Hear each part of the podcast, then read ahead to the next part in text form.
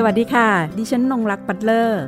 นี่คือพื้นที่ของคนชอบอ่านและชอบแชร์ ที่จะทำให้คุณไม่ต้องหลบมุมอ่านหนังสืออยู่คนเดียว แต่จะชวนทุกคนมาฟัง และสร้างแรงบันดาลใจในการอ่านไปพร้อมๆกัน กับหลบมุมอ่านค่ะ หลบมุมอ่านวันนี้ดิฉันอยู่กับดรปิยนัทสร้อยคำนะคะ เป็นอาจารย์คณะรัฐศาสตร์ มหาวิทยาลัยอุบลราชธานีวันนี้ค่ะเนื่องจากอาจารย์เองนะคะเป็นผู้ที่มีความเชี่ยวชาญในเรื่องเกี่ยวกับอินเดีย และเรื่องของเอเชียใต้ศึกษานะคะเนื่องจากว่าจบทางด้านนี้มาโดยตรงด้วย แล้วก็เรียนทางด้านความสัมพันธ์ระหว่างประเทศนะคะ วันนี้เราจะมาลุกอินเดียกันเนาะแล้วก็มองมาที่ตัวเราด้วยนะคะในเรื่องของความสัมพันธ์ระหว่างไทยกับอินเดียนะคะในมิติต่างๆ ค่ะ โดยอาจารย์เองนะคะก็เป็นผู้ที่มีความเชี่ยวชาญค่ะในหลากหลายประเด็น อย่างเช่น ในเรื่องของภาวะข้ามชาติและความมั่นคงของมนุษย์นะคะมีเรื่องของอำนาจละมุน การพูดเชิงวัฒนธรรม การศึกษาในฐานะเครื่องมือความสัมพันธ์ระหว่างประเทศ แล้วก็เรื่องของเอเชียตะวันออกเฉียงใต้และอาเซียนศึกษาด้วยค่ะ เราจะมาเริ่มต้นในการทำความรู้จักอินเดียผ่านประสบการณ์นะคะของนักเรียนเก่าอินเดียท่านนี้กันนะคะในเรื่องต่างๆนะว่าเขามีความประทับใจอะไรบ้างในการศึกษาในเรื่องของความสัมพันธ์ระหว่างประเทศ เพราะว่าเรียนตั้งแต่ระดับปริญญาตรี ปริญญาโทแล้วก็ปริญญาเอกด้วยค่ะครับผมส่วนตัวที่สนใจเรื่องความสัมพันธ์ระหว่างประเทศนะครับ เนื่องจากจริงๆ แล้วเนี่ยสมัยเรียนชั้นประถมเนี่ยคุณครูเคยถามว่าโตขึ้นอยากจะเป็นอะไร ผมก็ลองเขียนให้คุณครูตอนนั้นว่าอยากเป็นนักการทูตทีนี้ด้วยความที่เราอยากเป็นนักการทูตเนี่ยแล้วจะมีสาขาวิชาไหนที่จะช่วยให้เราไปถึงฝั่งฝัน ก็คงจะเป็นสาขาวิชาความสัมพันธ์ระหว่างประเทศ ซึ่งผมก็ได้มีโอกาสเรียนวิชาความสัมพันธ์ระหว่างประเทศ ที่คณะรัฐศาสตร์จุฬานะครับเป็นสาขาวิชาความสัมพันธ์ระหว่างประเทศ แล้วก็พอขึ้นปีสูงๆเนี่ย ถ้าเป็นนักเรียนความสัมพันธ์ระหว่างประเทศอาจจะต้องหาวิชานโยบายการต่างประเทศที่ตัวเองสนใจ เพื่อนๆส่วนใหญ่ของผมเนี่ยในรุ่นมี 60 คนเนี่ยโดยมาก 30-40 คนเนี่ยก็จะเทไปที่นโยบายการต่างประเทศอเมริกาบ้าง นโยบายการต่างประเทศของจีนบ้าง หรือว่ามหาอำนาจใหญ่ ๆ ชาติอื่นๆ นะครับแต่ว่าผมชอบเรียนอะไรที่ไม่เหมือนเพื่อน ก็เลยขอให้ท่านอาจารย์สุรัตน์โหราชัยกุลเนี่ยได้ลองเปิดวิชานโยบายการต่างประเทศของเอเชียใต้แล้วก็อินเดียเนี่ยให้นะครับซึ่งผมเองก็เป็นคนเดียวในรุ่นตอนนั้นที่เลือกเรียนในวิชานี้นะครับเหตุผลที่ทำไมถึงเลือกเรียนอินเดียตอนนั้นก็รู้สึกว่าหนึ่งอาจจะเป็นการตัดสินใจเชิงยุทธศาสตร์ที่เพื่อนคนอื่นเนี่ยเรียนประเทศมหาอำนาจ อย่างเช่นจีนอเมริกาแสดงว่าเรามีคู่แข่งของคนที่สนใจในประเด็นนั้นเนี่ยจำนวนมากแล้ว ซึ่งเราจะต้องเข้าไป แข่งกันกับเพื่อนเราเองเนี่ยมันก็อาจจะทำให้โอกาสในอนาคต เราอาจจะมีคนที่รู้เรื่องนี้เยอะขึ้นนะครับ แต่ถ้าเราเลือกเรียนนโยบายการต่างประเทศในประเทศที่อาจจะมีคนสนใจน้อยหน่อยอย่างเช่นเอเชียใต้ ซึ่งในขณะนั้นเนี่ยก็เกือบประมาณ 10 กว่าปีที่แล้วเนี่ยคนก็ยังไม่ได้สนใจเยอะเท่าปัจจุบันนะครับ มันก็ทำให้เรานั้นคิดว่ามีโอกาสแล้วก็ได้เรียนรู้ในสิ่งที่แตกต่างไปจากคนอื่น พอเรียนปริญญาตรีในช่วงเทอมสุดท้ายเนี่ยก็มีทุนรัฐบาลอินเดียเข้ามาซึ่งท่านอาจารย์สุรัตน์ก็ได้แนะนำให้ผมไปสอบทุนรัฐบาลอินเดีย เพื่อที่จะไปรู้จักอินเดียมากขึ้น เพราะว่าตอนที่เราเรียน 4 ปีที่เมืองไทยเนี่ยการรู้จักอินเดียเราก็อาจจะรู้จักผ่านทางเอกสาร ผ่านทางหนังสือผ่านทางบทความวิชาการ แต่ว่าการที่เราได้ไปอยู่ที่อินเดียเนี่ยมันทำให้เรามองอินเดียในมุมที่แตกต่างไปนะครับผมก็เลยไปสอบชิงทุนรัฐบาลอินเดีย ซึ่งอินเดียเองเนี่ยก็มีทุนให้กับนักศึกษาจากทั่วโลกเลย เป็นทุนฟรีนะครับไม่ต้องเสียอะไรเลย แล้วก็เขาออกให้หมดเนี่ยผมก็ไปสอบทุนที่มีชื่อว่า แม่โขงคงคา Cooperation ซึ่งเป็นทุนที่ให้กับประเทศในลุ่มแม่น้ำโขง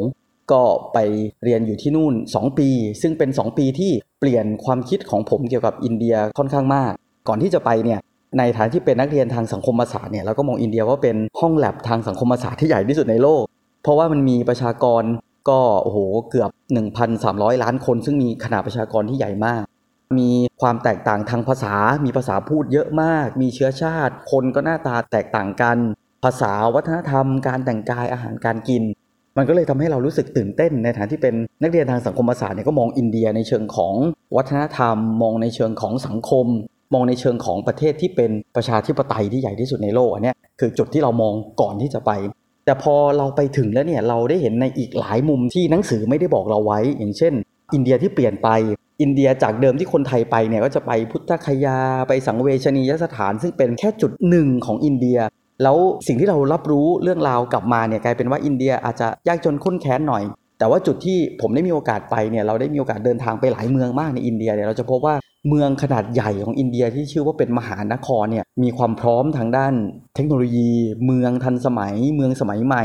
ระบบขนส่ง มีระบบรถไฟเนี่ยที่ใหญ่มากแล้วก็ครอบคลุมหลาย ๆ พื้นที่ทั่วประเทศนะครับทำให้เรามองมุมใหม่ที่เกี่ยวกับอินเดียมากขึ้น ไม่ได้มองเพียงแค่ในเรื่องของภาษาวัฒนธรรมวรรณกรรมละแต่เราเห็นอินเดียในมุมของเทคโนโลยีที่ทันสมัยมากขึ้น การแพทย์ อายุรเวทโยคะ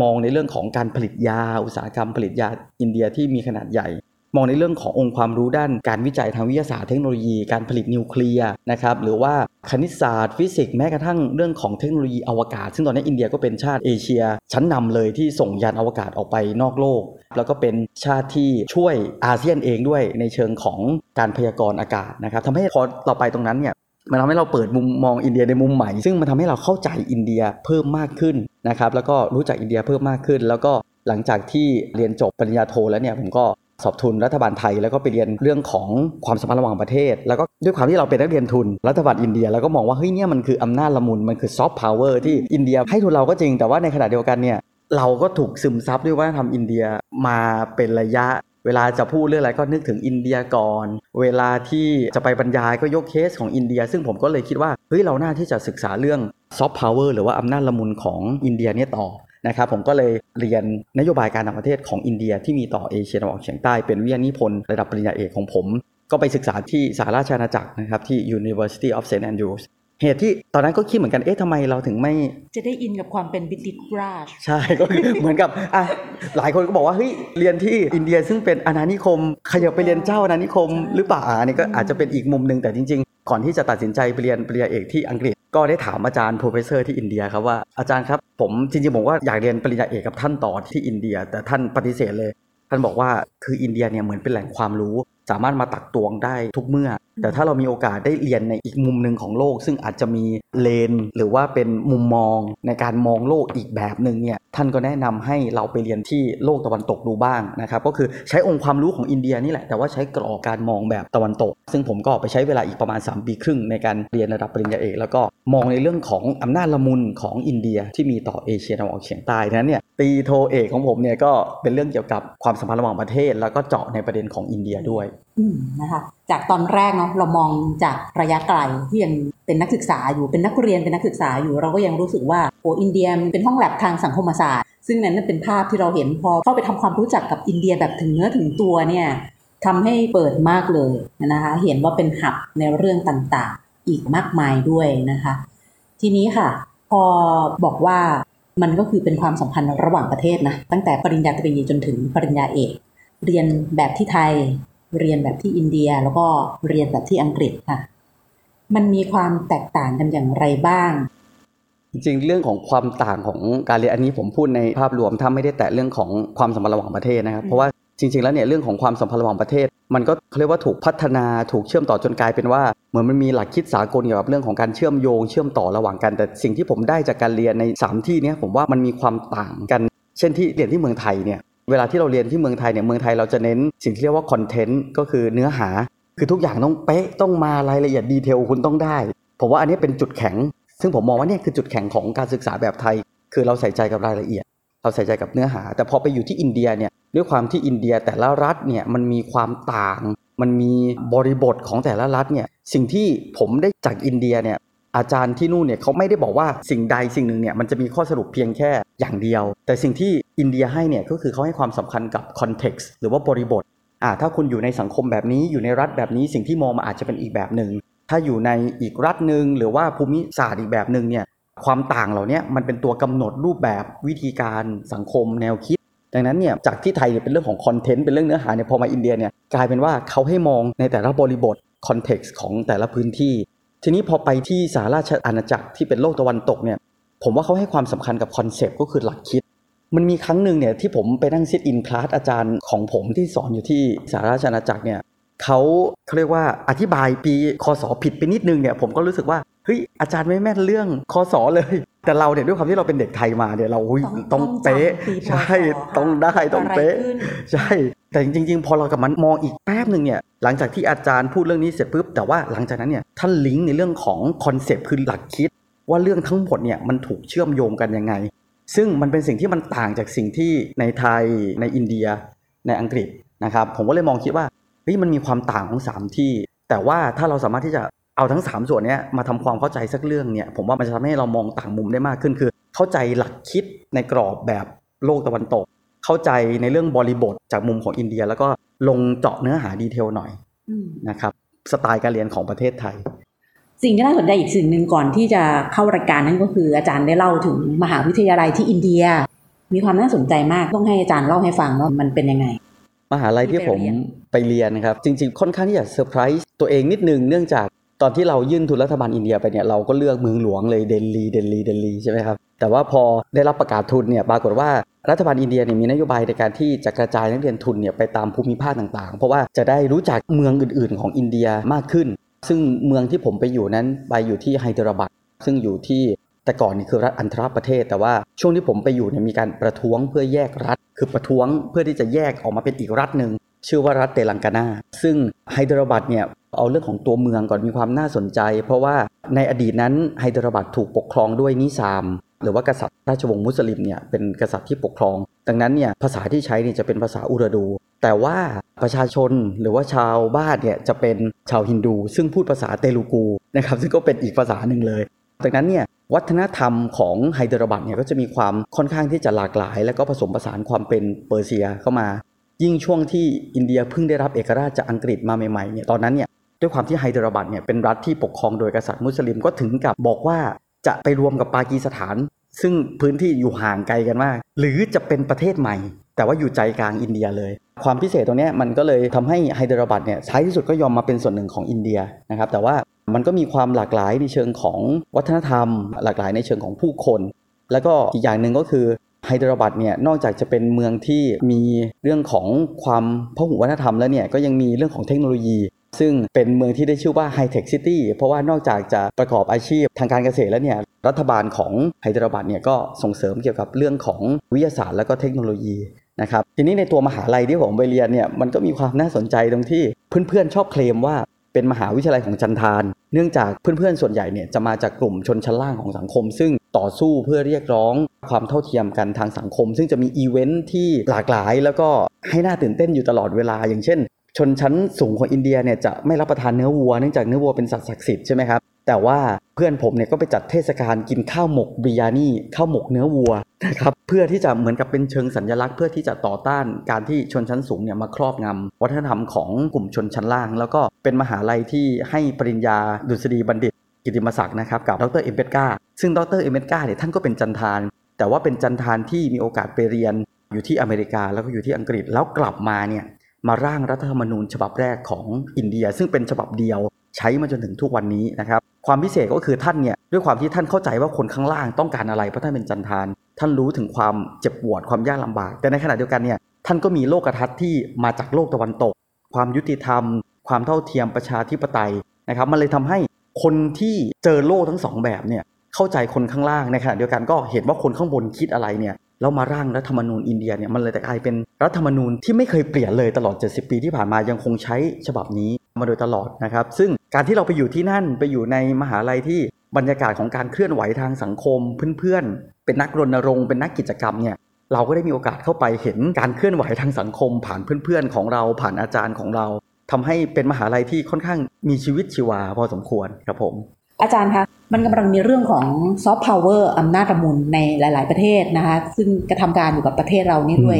อาจารย์คิดว่าโดยนโยบายในเรื่องของเชิงการท่องเที่ยวเองด้วย และซอฟต์พาวเวอร์เองด้วยอะค่ะอินเดียเนี่ยศักยภาพของเขาที่จะสามารถดึงนักท่องเที่ยวเข้าไปท่องเที่ยวเขาเนี่ยค่ะ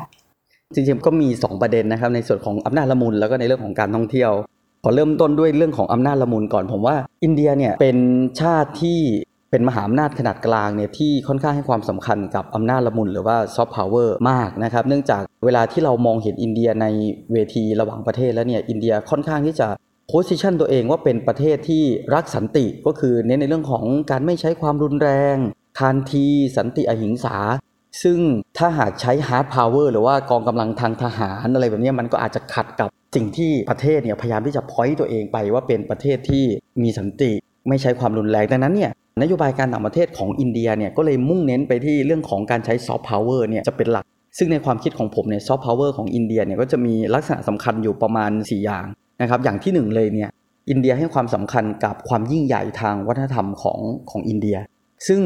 ความยิ่งใหญ่ทางวัฒนธรรมของอินเดียเนี่ยมันกลายมาเป็นเครื่องมือทางความสัมพันธ์ระหว่างประเทศ หรือว่าเป็นนโยบายการต่างประเทศที่อินเดียใช้ค่อนข้างเยอะ อย่างเช่นที่ มีนโยบายที่สำคัญหลักๆ ที่เห็นได้ในตอนนี้นะครับเพราะเรื่องของการส่งเสริมวัฒนธรรมอินเดียให้แพร่กระจายไปทั่วโลกไม่ว่าจะเป็นในเรื่องของภาษานะครับมีการให้ทุนสนับสนุนการศึกษาด้านภาษา อย่างเช่น ศูนย์สันสกฤตศึกษาอยู่ที่มหาวิทยาลัยมหิดล มีการส่งเสริมในเรื่องของวรรณกรรมอินเดียจริงๆวรรณกรรมอินเดียที่อยู่ในอาเซียนเราก็อย่างเช่น มหาภารตะรามายณะซึ่งสิ่งเหล่านี้เป็นสิ่งที่อินเดียพยายามนำมาใช้ในการเชื่อมโยงนะฮะความสัมพันธ์ระหว่างประเทศ มีในเรื่องของวัฒนธรรมอาหาร ปัจจุบันเนี่ยเริ่มมีร้านอาหารอินเดียที่ไม่ใช่เฉพาะในไทยนะครับในต่างประเทศในอังกฤษในยุโรปเนี่ยร้านอาหารอินเดียเนี่ยถือว่าเป็นร้านอาหารที่คนอาจจะต้องไปลองชิม มีเรื่องของโยคะ ซึ่งปัจจุบันเนี่ยมีการส่งเสริมโยคะในฐานะที่เป็นศาสตร์ที่ดูแลในเรื่องของสุขภาพร่างกายจิตใจ ที่อินเดียก็พยายามจัดกิจกรรมที่เรียกว่าวันโยคะสากลนะครับมีการส่งการแสดงไปยังพื้นที่ต่าง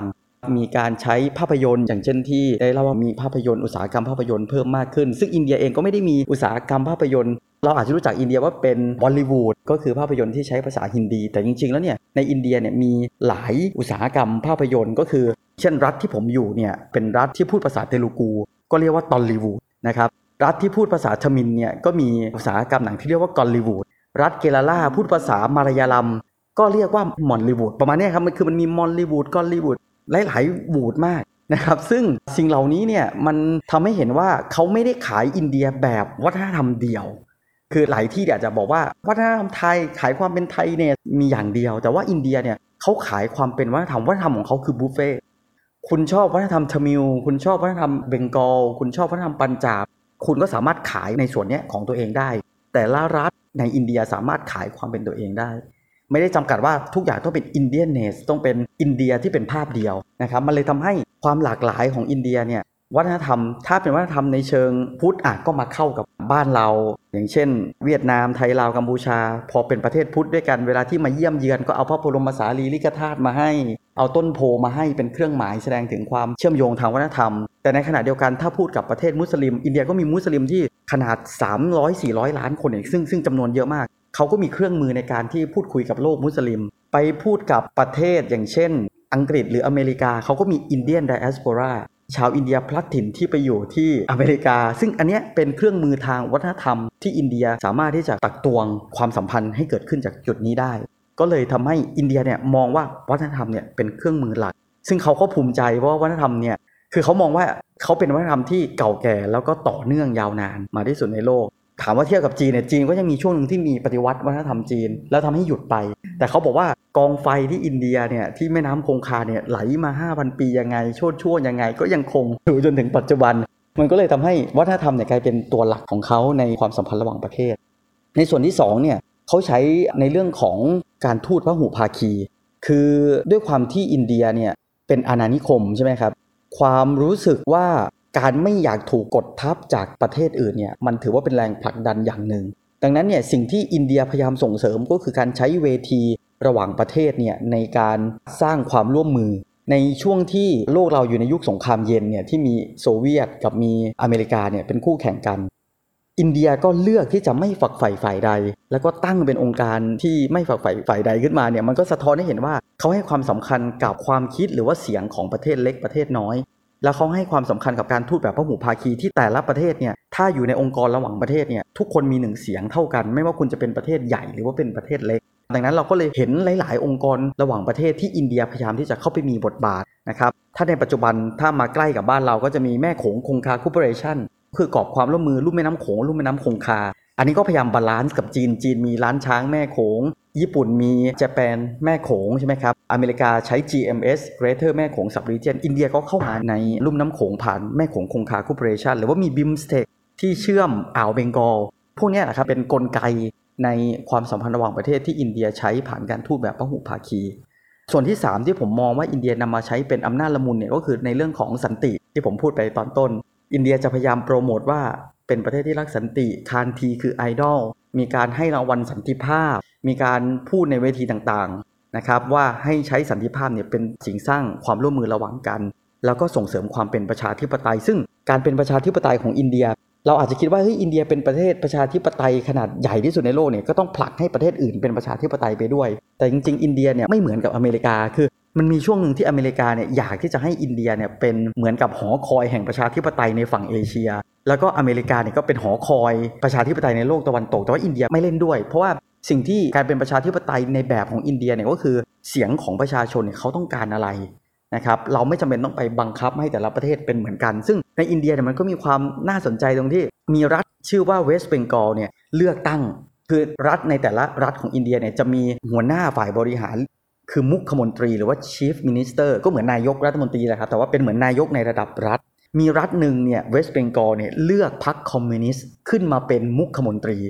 พรรคคอมมิวนิสต์ในประเทศประชาธิปไตย แล้วก็เลือกพรรคคอมมิวนิสต์ขึ้นมาเป็นผู้นำซึ่งอเมริกาจะให้เป็นหอคอยประชาธิปไตยใช่ในเอเชียใช่แต่ว่าอินเดียก็มองว่าในเมื่อคนในรัฐนั้นเลือกแล้ว ว่าจะให้พรรคคอมมิวนิสต์ขึ้นมาแสดงว่าคนเขาก็อาจจะเห็นด้วยกับแนวทางนั้นๆ ซึ่งอันเนี้ยมันเป็นความสวยงามของประชาธิปไตยแบบอินเดีย แล้วก็สิ่งที่อินเดียสนับสนุนการเป็นประชาธิปไตยเนี่ยก็คือการให้ประเทศอื่นเนี่ย ให้ความช่วยเหลือในการจัดการเลือกตั้ง หรือว่าใช้ระบบ voting machine ก็คือเครื่องที่เข้าไปในคูหา แล้วก็ไม่ต้องกาแต่ว่ากดกดกดกด ซึ่งไอ้เครื่องนี้อินเดียเนี่ยสามารถนับคะแนนคนมีสิทธิ์เลือกตั้ง 900 ล้านคนเนี่ยนับเสียงเสร็จภายในครึ่งวันของอินเดียเนี่ยเขาใช้ระบบขึ้นมาซึ่งอันนี้ถือว่าเป็นต้นแบบก็คือเขาก็จะใช้ตัวนี้แหละเป็นซอฟต์พาวเวอร์คือถ้าคุณต้องการเป็นประชาธิปไตยคุณอยากมีเครื่องมืออินเดียก็ไปช่วยให้ได้นะครับแล้วก็แนวคิดสุดท้ายของซอฟต์พาวเวอร์ของอินเดียเนี่ยอินเดียให้ความสำคัญกับการพัฒนาทรัพยากรมนุษย์ คือประเทศอื่นเนี่ยหลังจากหลุดพ้นจากการเป็นประเทศอาณานิคมเนี่ยอาจจะไปให้ความสำคัญกับโครงสร้างพื้นฐาน สร้างถนน สร้างสะพาน สร้างตึกสร้างอาคาร แต่ว่าสิ่งที่อินเดียทำเนี่ยก็คือการสร้างทรัพยากรมนุษย์ก่อนอินเดียลงทุนไปกับการพัฒนาทรัพยากรมนุษย์ผ่าน สถาบันการศึกษา วิจัย ระดับปริญญาโทเอกให้ทุนเรียน สร้างคนจนกระทั่งคนอินเดียเนี่ยที่มีความรู้ความสามารถเนี่ยในช่วงหลังจากเปิดประเทศเนี่ย หลังจากได้รับเอกราชได้รับการศึกษาเขาก็เริ่มเดินทางไปทำงานอยู่ที่ประเทศต่างๆ ซึ่งปัจจุบันเนี่ย CEO ของ Twitter Google เลยเป็นคนอินเดียทั้งหมดเนี่ยมันสะท้อนให้เห็นว่าไอสิ่งที่เขาสร้างคนณเวลานั้นเนี่ยมันขยายผล แล้วปัจจุบันเนี่ยก็มีชาวอินเดียเนี่ยที่อยู่ในที่ต่างๆ มากมาย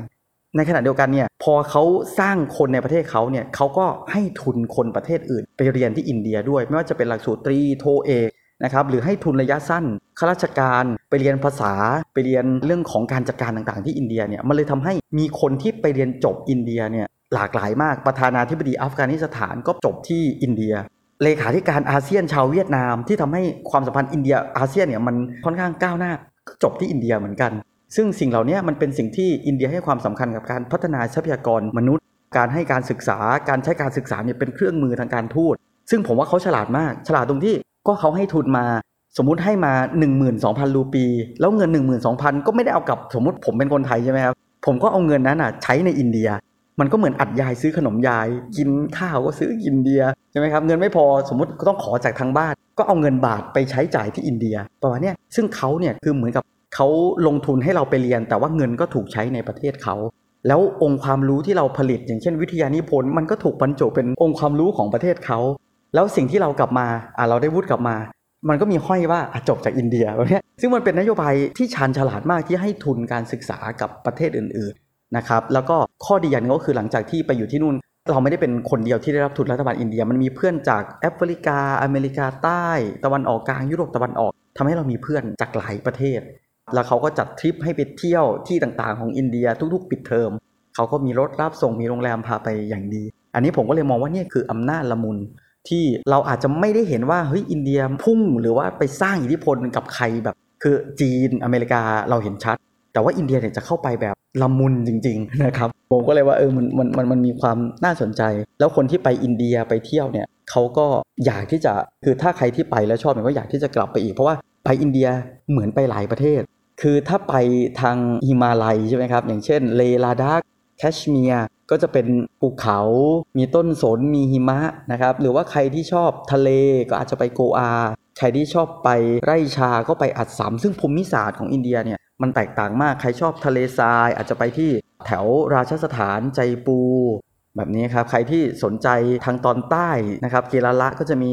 แม่น้ำแล้วก็มีอายุรเวทแบบเนี้ยซึ่งมันมีแพ็กเกจการท่องเที่ยวที่หลากหลายมากจนทำให้อินเดียเนี่ย เขาขายความเป็นอินเดียด้วยคำว่า incredible อินเดียคืออินเดียที่มันมหัศจรรย์มันแปลกมันแตกต่างนี่ให้อาจารย์เล่าถึงงานที่ทำตอนนี้งานที่ทำตอนนี้ผมว่าผมกำลังเริ่มตั้งไข่กับสิ่งที่เรียกว่าอาณาบริเวณศึกษาด้วย จริง ๆ แล้วเนี่ยความฝันหลักๆของผมเนี่ยคืออยากเป็นนักการทูตตั้งแต่สมัยเด็ก คือก็ยังคงอยากอยู่แต่ทีนี้สิ่งที่ทำให้ผมเปลี่ยนไปเนี่ยผมมองว่า การทูตมันไม่ได้มีเพียงแค่การทูตในระดับรัฐต่อรัฐ ก็คือนักการทูตที่อยู่ในกระทรวงต่างประเทศเนี่ยอันนั้นคือการทูตในระบบ แต่สิ่งที่พอเราเรียนเรื่องอำนาจละมุน เราเรียนเรื่องความสัมพันธ์ระหว่างประเทศในระดับที่อาจจะเป็นระดับผู้คนระดับประชาชนเนี่ยมันเลยทำให้เราเนี่ยเบนเข็มแล้วก็อยากจะลองทำอะไรใหม่ๆ ผมก็เลยคิดว่าเฮ้ยเรากลับมาเป็นอาจารย์ทางด้านรัฐศาสตร์ ทางด้านความสัมพันธ์ระหว่างประเทศแล้วลองปรับมุมมองนิดหนึ่งนะครับ ทุนที่ผมได้เนี่ยโอเคละมีมหาลัยให้เลือกอยู่เยอะมาก แต่ผมเนี่ยเป็นคนอุบล ก็เลยเลือกที่จะกลับไปใช้ชีวิตอยู่ที่อุบล แล้วผมก็เลยลองคิดว่าเฮ้ยเราน่าจะทดลองอะไรสักอย่างหนึ่งซึ่งความสัมพันธ์ระหว่างประเทศถ้าไม่ได้มาจากส่วนกลาง คือไม่ได้อยู่ที่กรุงเทพ แต่เราทำอะไรสักอย่างหนึ่งอยู่ที่ต่างจังหวัดอยู่ที่ภูมิภาคเนี่ยผมอยากรู้ว่าความสัมพันธ์ระหว่างประเทศ เพื่อการพัฒนาท้องถิ่นเนี่ยมันจะไปได้ขนาดไหน ใช่มันจะไปยังไงนะครับซึ่งพอกลับมาเนี่ยโชคดีเป็นอย่างยิ่งที่ แม้ว่าผมจะเป็นคนที่จบอินเดียเนี่ยเป็นคนเดียวของคณะเนี่ยแต่ว่า เราก็มีพยายามรวบรวมอาจารย์ที่สนใจ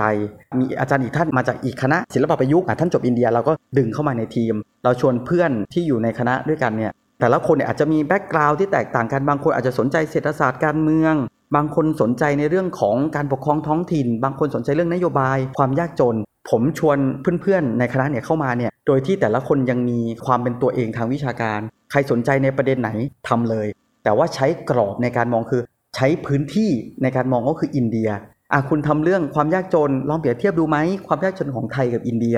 ทำเรื่องนโยบายสุขภาพของไทยรู้ละอ่าแล้วมารู้จักนโยบายสุขภาพของอินเดียเป็นยังไง ประมาณนี้ครับ ซึ่งเราก็พยายามที่จะชวนเพื่อนๆเนี่ยมาเปิดมุมมองใหม่ ทางอาณาบริเวณศึกษา ใช้อาณาบริเวณศึกษาเนี่ยเป็นเหมือนพื้นที่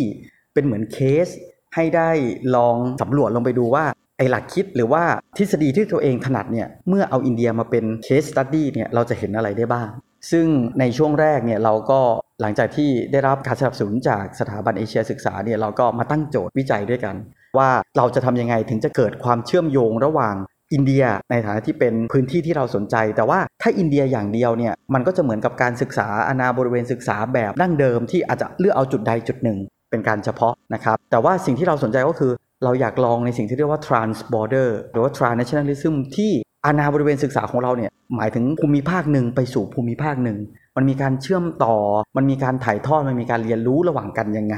แล้วก็หัวข้อเนี่ยด้วยความที่เรามีเพื่อนๆมาจากหลายคณะด้วยเนี่ยมันก็เลยกลายเป็น interdisciplinary ด้วย คืออาณาบริเวณศึกษาของเราไม่ได้มีเพียงแค่สายสังคมศาสตร์ แต่เราชวนสายมนุษยศาสตร์สายวิทยาศาสตร์สุขภาพเนี่ยเข้ามาทำงานด้วยกัน จนทำให้เราได้บทความทางวิชาการ แล้วก็ได้ประเด็นเจ็ดประเด็น ซึ่งค่อนข้างหลากหลายเลยไม่ว่าจะเป็นเรื่องของรัฐนาฏกรรม เรื่องของศิลปะผลิตภัณฑ์พื้นบ้าน เรื่องนโยบายสุขภาพ เรื่องนโยบายเมืองอัจฉริยะนะครับเรื่องความสัมพันธ์อินเดียลาว เรื่องการท่องเที่ยว แล้วก็เรื่องโยคะนะครับซึ่งแต่ละคนเนี่ยใช้สิ่งที่เรียนรู้ในภูมิภาคลุ่มน้ำโขงเนี่ยแล้วก็มองว่าอินเดียเขาทำยังไง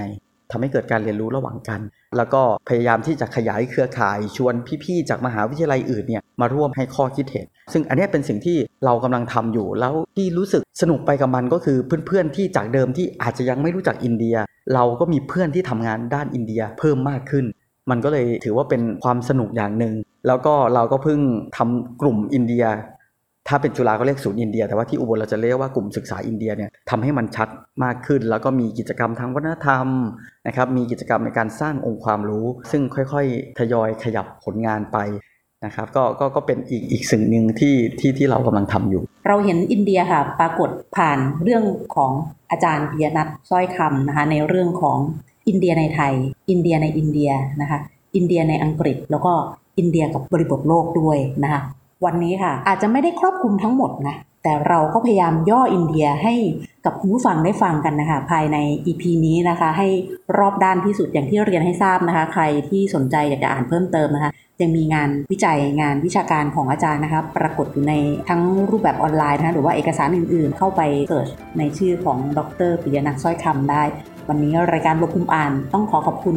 ดรปิยนัทสร้อยคำไว้ณที่นี้นะคะ ขอบคุณมากค่ะ ขอบคุณที่ติดตามรับฟังสวัสดีค่ะ สวัสดีครับ หากมีหนังสือดีๆ ที่อยากมาแชร์กัน มาบอกกับเราได้นะคะ แล้วกลับมาหลบมุมอ่านด้วยกันค่ะ